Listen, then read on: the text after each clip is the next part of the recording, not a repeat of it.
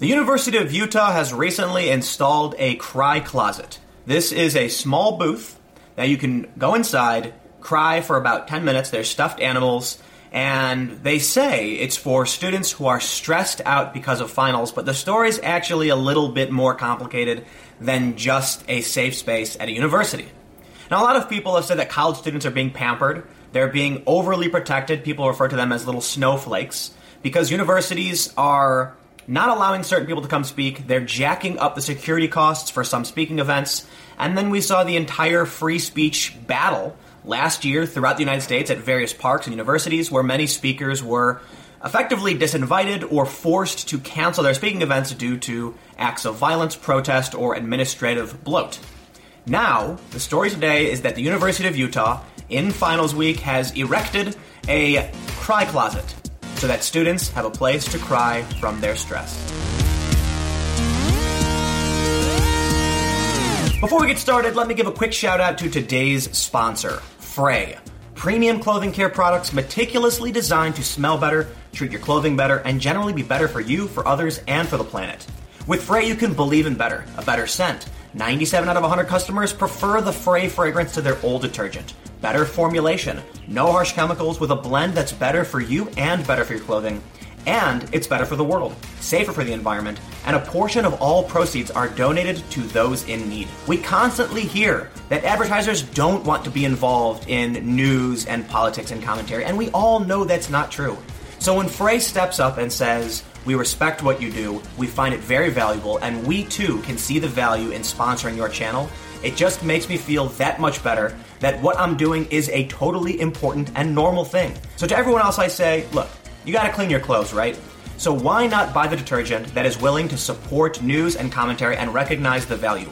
Why not support a company that is willing to support us back? For those that are interested, you can go to livefrey.com for more information. From InsideHigherEd.com, Cry Closet installed for finals at University of Utah. As finals week approaches and students try to learn a semester's worth of information in a few days, it's likely many will have the inclination to weep. But with campus libraries teeming with students, it can be tricky to locate a private space to shed a tear. A student at the University of Utah has invented a solution to the pressure of finals week, which begins at the college today a library cry closet. Nemo Miller, a senior in the fine arts program, installed the closet in Utah's library Sunday. The installation will remain in the library until finals week ends May 2nd, spokeswoman Jana Cunningham said in an interview. Miller was profiled as Human of the U last week. The Cry Closet went viral just about two days ago. So this tweet from Jackie Larson says, So my school installed a Cry Closet in the library.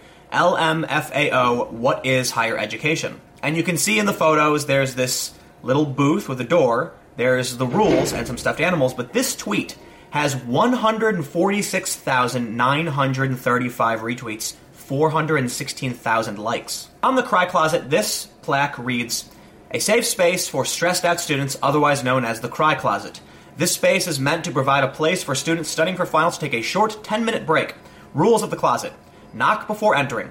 Only one person in the closet at a time. Limit your time in the closet to no more than 10 minutes turn lights and timer off before leaving. Use hashtag CryClosetU of U in posting on social media. And below it says artist Nemo Miller in collaboration with Tony Miller and David Mayer. So you may have heard about the Cry Closet, but first, I think it's important to note that it's an art project. It is considered an art installation.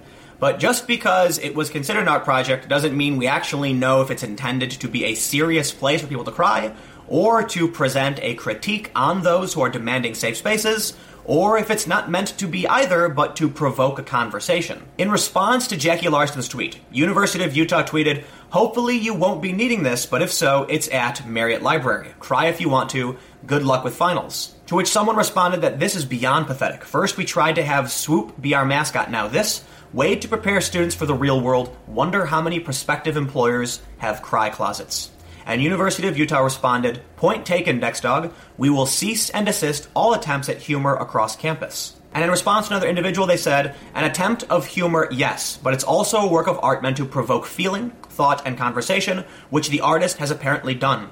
So we hope she received academic credit for it. She sure deserves it, and yes, it was approved to go up. University of Utah's official verified Twitter account made light and said that this was humor.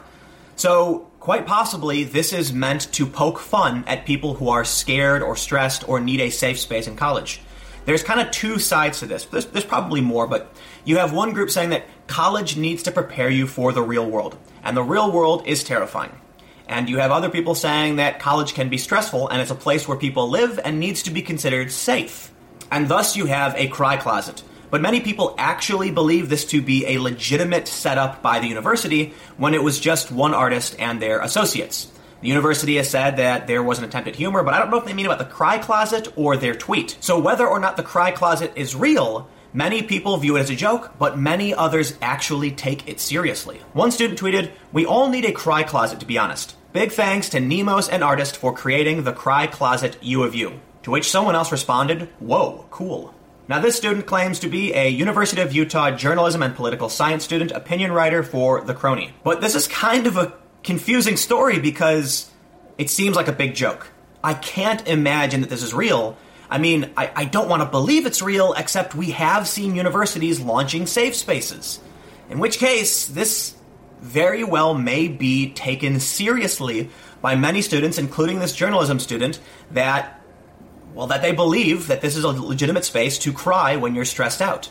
Unsurprisingly, though, another response is a bit more ominous, which reads, just wait until you millennials get out into the real world. We wolves are waiting, and then you are really going to need a cry closet. But this brings up an interesting point.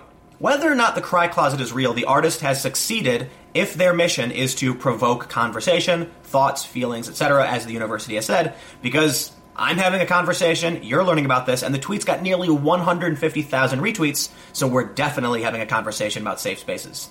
You may know this. I didn't go to college. You may also know I really don't like the idea of college. Sure, it, it, makes sense if you want to study certain things, like you want to be an academic. You know, you have to go to school if you want to learn specific things like math, science. There are laboratories at universities where you can do the work in, you know, science or whatever. If you want to be a lawyer, you gotta go to law school. If you want to be a doctor, you gotta go to medical school. But for the most part, being a journalist, you know, like this student, a lot of the subjects that colleges teach are pointless because ultimately, in the real world, you're going to have to figure it out. And you have to be an innovator. If you're someone who just follows a trend, then once you get into the real world, you're going to be behind the curve. And I've had conversation after conversation with universities about how the things they're teaching their students are obsolete. If they're going to, you know, if the media, these, these news companies are going to act like I'm somehow really great at what I do, offer me these jobs, write articles about me because of my innovation in technology and journalism on social media, then why aren't they teaching the students to do the exact same thing? Why are they teaching them these archaic practices? So, universities have their shortfalls, but the biggest of which is what we're talking about here safe spaces. As a journalist, it's not just about what I learned to do, it's not just about what a university will teach you, it's about how extremely dangerous, stressful, and nerve wracking it is to be a journalist. If you're a journalist and you're going to go after a major corporation with an investigative story, prepare for them to come after you and destroy you. You need real security. They're going to smear you. They're going to hack you. What if you want to go to a foreign country? What if you want to report on something that a powerful interest doesn't like? There's never going to be a cry closet in the real world. By all means, if you're at home and you're a journalist or some other profession and the real world has got you down, you can't pay your taxes, your bills are too much, there's violence in the streets, you can go into your own closet and cry all you'd like. And sometimes crying is really important. Humans cry. That's that's totally cool. But universities are supposed to prepare individuals for the real world, and I have never subscribed to the belief that they actually do that. When I grew up, this is what I saw. When I was college age, you know, 10, 12 years ago, I saw my friends going to schools and being pampered and protected and not actually learning anything. The closet went viral on Twitter after its announcement. Miller was unavailable for an interview as she was studying for finals, but she expressed excitement about the reception to her work on Twitter and provided a statement Wednesday. I am interested in humanity and the inherent complexities of the human condition. In my work, I reflect on my experiences and explore what it means to be human. One aspect of humanity that I am currently exploring is connections and missed connections through communication. It's been interesting to watch the response to this piece about human emotions, and I'm proud to see the power of art in action. So, whether or not this is meant to be used seriously, or it's meant to just start a conversation, it has succeeded. Because there are students tweeting in support of it, very excited that it exists, so they can go inside and cry And there are a lot of other people who are now bringing up the idea of safe spaces and having a critical conversation about what is happening at universities. Well, again, because they've been doing it for a little while, but this is just another piece of the puzzle where people are bringing up issues like safe spaces. So, you know what? Regardless of whether or not this is a legitimate safe space for people, it is generating conversation. And that is a really good thing because conversation is how we progress and solve problems. So let me know what you think. How do you feel about college safe spaces? How do you feel about the cry closet? Do you think it's meant to be legitimate? Like people are actually supposed to go in there and cry? Do you think this person is actually poking fun at safe spaces? Or is it possible this is just someone who kind of doesn't really have an opinion on it and thought it would be interesting to spark that conversation?